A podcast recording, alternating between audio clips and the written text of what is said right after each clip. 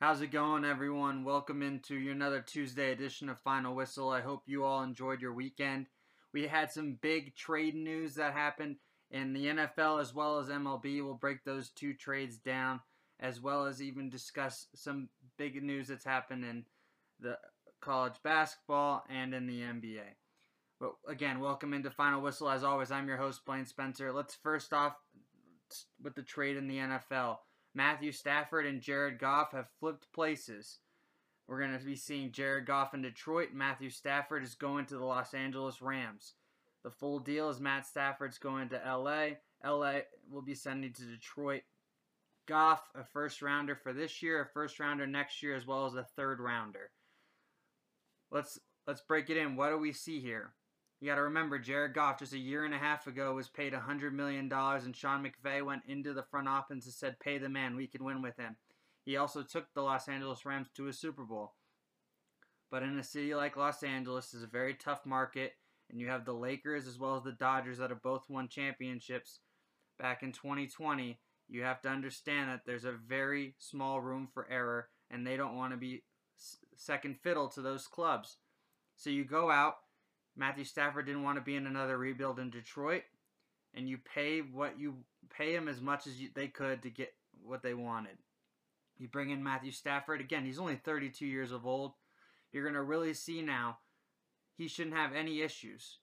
The only year that he had a top 10 defense, the team won 11 and 5 in Detroit. Ended up losing in the playoffs in the first in the wild card round, but still, he's only had a top 10 defense one year and the Los Angeles Rams have a top 10 defense. You got a lot of skill pieces with Cam Akers, Malcolm Brown, Darrell Henderson, Cooper Kupp, Robert Woods, Tyler Higbee. The list goes on. Van Jefferson, etc. The pressure now is so high on Matthew Stafford to be a difference. And now you have roughly a two to three year window to go win a Super Bowl. This is it.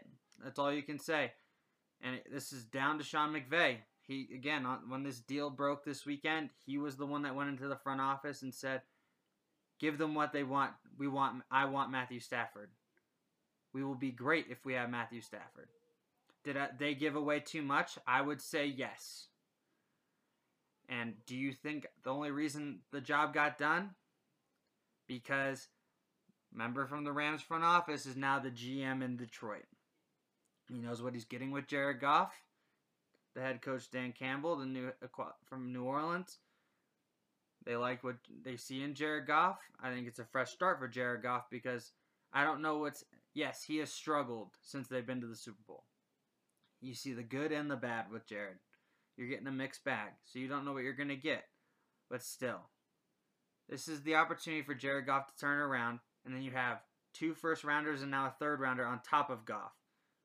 The Detroit Lions won this trade if the unless the Rams win a Super Bowl. It's that simple to me. If the Rams go out and win a Super Bowl, they've done what they wanted. They have they have given away draft picks. They don't have a first rounder for the next eight years as a part of deals, uh, the Jalen Ramsey deal, etc., with Jacksonville, etc. Eight years without a first round draft pick. How insane is that to think? You will not be in the first round of the NFL draft for eight seasons. So again, if Matthew Stafford does not bring Los Angeles and Sean McVay, do they not bring home a championship? It's going to be a huge blow up. They'll probably clean house, get rid of the GM, the quarterback, as well as McVay. He'll be gone. It's that plain and simple. They need to be able to handle themselves and act accordingly to be able to make the correct decisions here. And if you don't win a Super Bowl, it's over in Los Angeles. And the Rams will be really in a world of hurt for the next five to ten years. Because they will not have those draft picks to bring in kids. It's not kids, athletes, excuse me. But again, for Detroit, it's a fresh start for Jared Goff. You're going to have low expectations in the in the NFC North with a new head coach and a rebuild. That's how it's going to be. He's going to have probably this year and next year to learn, figure it out, and then in year three, they better be able to be competitive and do something. Otherwise, it might be the end of Jared Goff's career as a starter anyway. He'll be moved to a bench. So, Jared Goff, you have a fresh start. Nothing but the best for you. Detroit, you made a great steal. The GM, who's from the Rams front office again, he made that this trade because that he knows what he's getting in Jared Goff. Matthew Stafford also preferred, hey, I would love Los Angeles is my number one destination. They got the deal done. Only time will tell and see how this plays out. Let's let's discuss another major trade that happened. It wasn't in the NFL. It happened in Major League Baseball. Nolan Arenado, the third gold gloving third baseman, is going to St. Louis. It's going to be a package of a, it sounds like the package right now is going to be some prospects as well as a potential couple draft picks for Arenado. But I think this is really interesting that people are really discrediting the St. Louis Cardinals. Yes, uh, is their starting rotation and bullpen not as strong as it used to be? Absolutely. But you pair Arenado and Goldschmidt together, you you got a lethal combination in your lineup going three four or four five in the lineup. And I think Yadier Molina is going to be returning. You know, he's going to be able to handle the pitchers he wants. He's going to be able to control the game from a catching standpoint, as well as be able to have those critical moments and leadership in that locker room. I'm telling you, I think St. Louis has got a legitimate chance now to make a run. Will they do they need a couple more pieces? Absolutely. They're going to need some help in their starting rotation and then probably a, either a, I think a lefty in the bullpen. But still, Saint I love this Arenado deal for St. Louis. Colorado, they got the I think they're going to end up losing the side of the deal from what I've been hearing. The full deal has not been released yet, but still, Colorado's not happy about it. But it got done. And I think St. Louis has got a real opportunity here. The Cardinals need to make, make a real push this season, either to get to the championship series or the World Series. You got to make it a minimum to make it the NLCS. As for Colorado, you're going to be starting over again. It's been a real tough couple of years for them ever since they've made it to the NLCS a couple times uh, in the earlier on in the 2010s. So another rebuild for Colorado. It doesn't help that the Dodgers and now the Padres are in your division, so that makes it really difficult for you. But again, St. Louis, you got to go out and win the NL Central this year. You got a real opportunity and make a. You may not be a front runner yet, but you're at least a dark horse now to make it to the World Series out of the National League because of this trade. I know many people are saying, "Hey, not a chance for the Cardinals." Are you kidding me? Nolan Arenado and Paul Goldschmidt, really? That's one of the best one-two punches that you can throw out there in, in baseball. So, I think this is a real opportunity for St. Louis. I love the trade. I know Colorado's not happy with it, but that's how it is. So let's transition now to some uh, big news that's been going on in the NCAA. Huge matchups tonight. We got some loads of matchups. Let's run through them for you. Number two Baylor goes to number six Texas.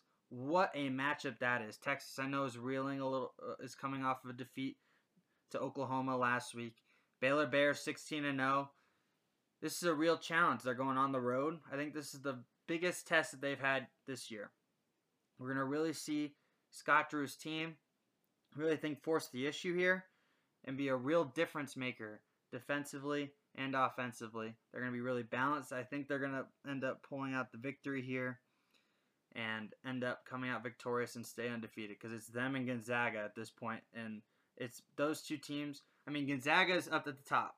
Then there's Baylor, but then there's everyone else. There's a huge margin from 2 to 3 in comparison to 1 to 2.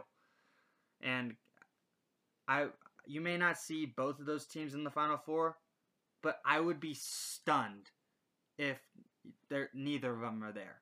Those these two are in a class of their own right now. So I love this. I would love that's a massive matchup tonight. Five, five, seven o'clock Eastern. Excuse me, on ESPN. Another matchup: Michigan State, Iowa. Michigan State got romped this past weekend against Ohio State on the road. Again, they were coming off of COVID, but they have not looked right in their two games returning. Rutgers blew them out, and then Ohio State dominated them. Now they travel to number eight Iowa. You might see more of the same if I'm being completely honest. Uh, Michigan State's really struggling to guard, and they're really struggling to score, and they have been going through fits like this in the past couple of years, trying to figure out ways to put the ball in the basket. No Cassius Winston like they did last year as a, as a piece to bail them out at times. So who's going to step up? Aaron Henry? I don't think so, in my opinion. So we'll see there.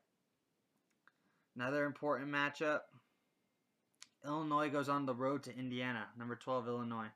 Illinois coming off of that victory against Iowa this past weekend, this past Friday night, excuse me, beating Iowa. Another big challenge here. You're going in, onto the road to Bloomington. Indiana's they may not be as good as they usually are, but they are still so brutal to play at home. Don't be surprised if you may see an upset here. That's at 9 o'clock Eastern on ESPN. Going to be a real interesting thought here to see what happens. Going around the rest of the league, uh, some big games that happened this past weekend.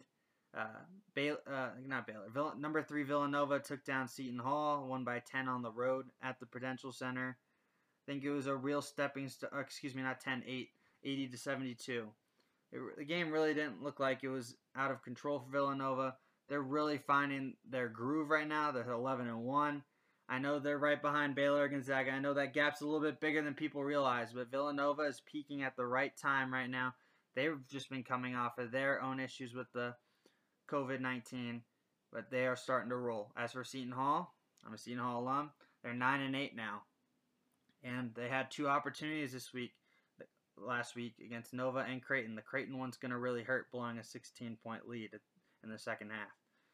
But still, I'm not writing them off yet, but you have a lot to do the rest of the way.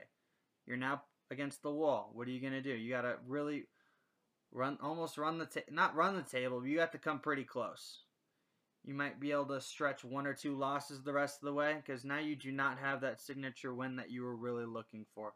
So Seton Hall is in a world of struggle. Oklahoma, kudos to them, especially on Saturday. What a week.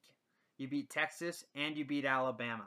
The Alabama win, I think, is one of the best wins of the season for them. Two starters out due to COVID, and then you go out and win 66-61 against an Alabama team who had been rolling through the SEC in this SEC Big 12 Challenge. De'Vion Harmon, absolutely spectacular. 18 points. He really stepped up and carried the load load for the Sooners. They really showed up defensively too, holding Alabama to 61 points, and Alabama had been rolling offensively. So kudos to them.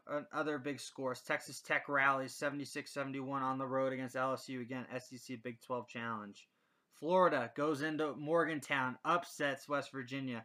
West Virginia, I'm really they're they're a mixed bag right now. You beat Texas Tech at the buzzer uh, last week, and then you really almost you lose to the Gators by five. Florida's been a, a mixed bag as well. They're 10 and four, but they go through lulls themselves. I think it's really interesting to see how much of, of a difference there is that's been going on. As for the ACC storyline, was the upset of Virginia Tech be really dominating Virginia in that second half, down eight after the first, outscoring Virginia 44 to 22, beating them 65 to 51. And Virginia was pretty much they had been unbeaten after losing to Gonzaga in the, uh, last month, and they were really just rolling through teams. The defense and offense was starting to click, and the Hokies really took it to them in the second half. Keve Aluma scored a career high 29. He was 10 of 15 from the field, 7 of 8 from the free throw line. I think the Hokies are a real sleeper team to make a run at a potential uh, Sweet 16 or Elite 8 run. I really do. These guys are really starting to click. They're really good defensively. They're well coached. They understand what they need to do. And when you put up 44 points in a half on Virginia is absolutely outstanding. So the Hokies really impressed me this weekend as well. Tennessee absolutely dominated Kansas. Kansas is really starting to reel a little bit. I think believe that's their fourth loss in a row now. Let me just double check that for you before I over assume. So one, two, three. Yep, four in a row now for the Kansas Jayhawks. They have now fallen to 11 and 6. And Tennessee really bullied them around. Never trailed in the game, beating them by 19. Yves Pons scored 17. David McCormack was the only real bright spot for the Jayhawks with 17, 8 of 12 from the field. I think there's a real red flag here for the Jayhawks that they need to start figuring it out because they're really starting to struggle on the defensive side of the ball. And a lot to do with that is that they're getting really they're getting out rebounded. Just look at the last couple. Uh, excuse me, they haven't lost four in a row. They've lost four of their last five. They beat TCU uh, in a close game. So excuse me. I'm sorry to all Jayhawks fans out there. I misconstrued my point. But four out of the last five they've lost. So let's take a look now at the NBA. What's been going on in the NBA lately? I think one of the big storylines for me has been Anthony Edwards is starting to really showcase his ability. Again, Karl-Anthony Towns has been out, but Anthony Edwards has got has starting has been immersed in the starting lineup. He's given the Timberwolves a little bit of a spark now. He's really showcased his ability as a potential scoring option, as a number two or number three option on that team. He scored he scored 23 in his second start, and he scored 19 in the first start. And he had, I think he had 16 the other night. He's really starting to gel and find his groove in the NBA, and he's learning how to play team ball with around with his teammates, giving goes, etc. Anthony Edwards is starting to bloom in front of our eyes, so watch out. Other news in the NBA, which I have a real hot take, is that potentially the NBA now is pondering an All Star game that was announced today that they're starting to look at an All Star date. It's looking like it's going to be around March 7th. It's going to be the All Star game, and they in Atlanta, and they're progressing towards a deal for that to be finalized. For me, why? Why are we doing that? Why are we putting the athletes in potential danger of I know it'll probably be a, an Atlanta bubble. They'll play it like a bubble, of course, but still, why even risk it? Why? It doesn't make any sense to me. The you are you've already restricted the restrict uh, the restrictions have already gotten tighter. You're ba- basically telling them that they can't do anything to each with each other on the court anyway. So why would you do an All Star game and then really pretty much uh, say, oh, those rules are pretty much now out the table because we're in a bubble now. I think you're holding yourself to a double standard. Get it together, all right? The NBA, I think this is a joke here, in my opinion, and you really just need to eliminate it because I think you might actually see a lot of people opt out, especially some of the big names. If if if you want their if their family's not allowed to come, there will be immediate opt outs from probably almost all of them. So you'll probably try and see them have make an excuse to bring their family in and more, but I just don't understand what's the point. I really don't. It makes absolutely no sense to me. But who am I? I'm just a, I'm just a sports journalist, so what do we know? Right? But still, again, NBA, that's a real interesting story. Keep your eyes out. The NBA and NBAPA are really starting to get, get serious, and they've already targeted dates they're going to have the skills challenges and all that too, immersed into the All Star weekend. So they're trying to really bring in the entire feng shui. But I really want to know how much is it about this, the money? How much is it about bringing in that revenue? Because All Star Weekend brings in a lot of revenue, even if you don't have fans because of the TV rights, etc. But I don't know if it's it's only going to be a one night thing, but I just don't understand what's even the point because you're going to have to have them go through all the testing. They're not really going to get that vacation that they really want because they're going to have to be in Atlanta for so many nights to get that done. But who knows? But that's one of the bigger things that's happening, so look out for that. And again, it's Super Bowl week. Sunday, massive game with the Chiefs and uh, Buccaneers. Tom Brady came out yesterday said he's going to play potentially past his 45th birthday. He said in his press, presser, eh, who knows? It's just going to be based off how I'm feeling. I could easily play past if I'm 45, but I'm just going to know if when I'm ready. So even if he wins this weekend, it doesn't seem like he's going to be retired. I would suggest pull a Peyton Manning go out on top. But again, who knows to see what we're going to see there. So, real interesting things. On Friday, I'm going to have the football therapist, Pat Sweeney, on. We're going to break down every position group from offense, defense, special teams, coaching, who's going to have the edges, the advantage and disadvantages there. So, look out for that on Friday. I want to thank you for tuning in again this week. We're going to try and remember, we're always going to keep trying to bring out more content. So, if you if you have any advice or if you have any ideas, always reach out to the final whistle on social media, either on Facebook, you can use my personal Twitter, and as well as on Instagram, or even comment in the YouTube section. Enjoy the rest of your week, everyone. It's going to be a fun filled week. Super Bowl week. Remember, on Friday, I'm going to have a full Super Bowl breakdown. Enjoy your week.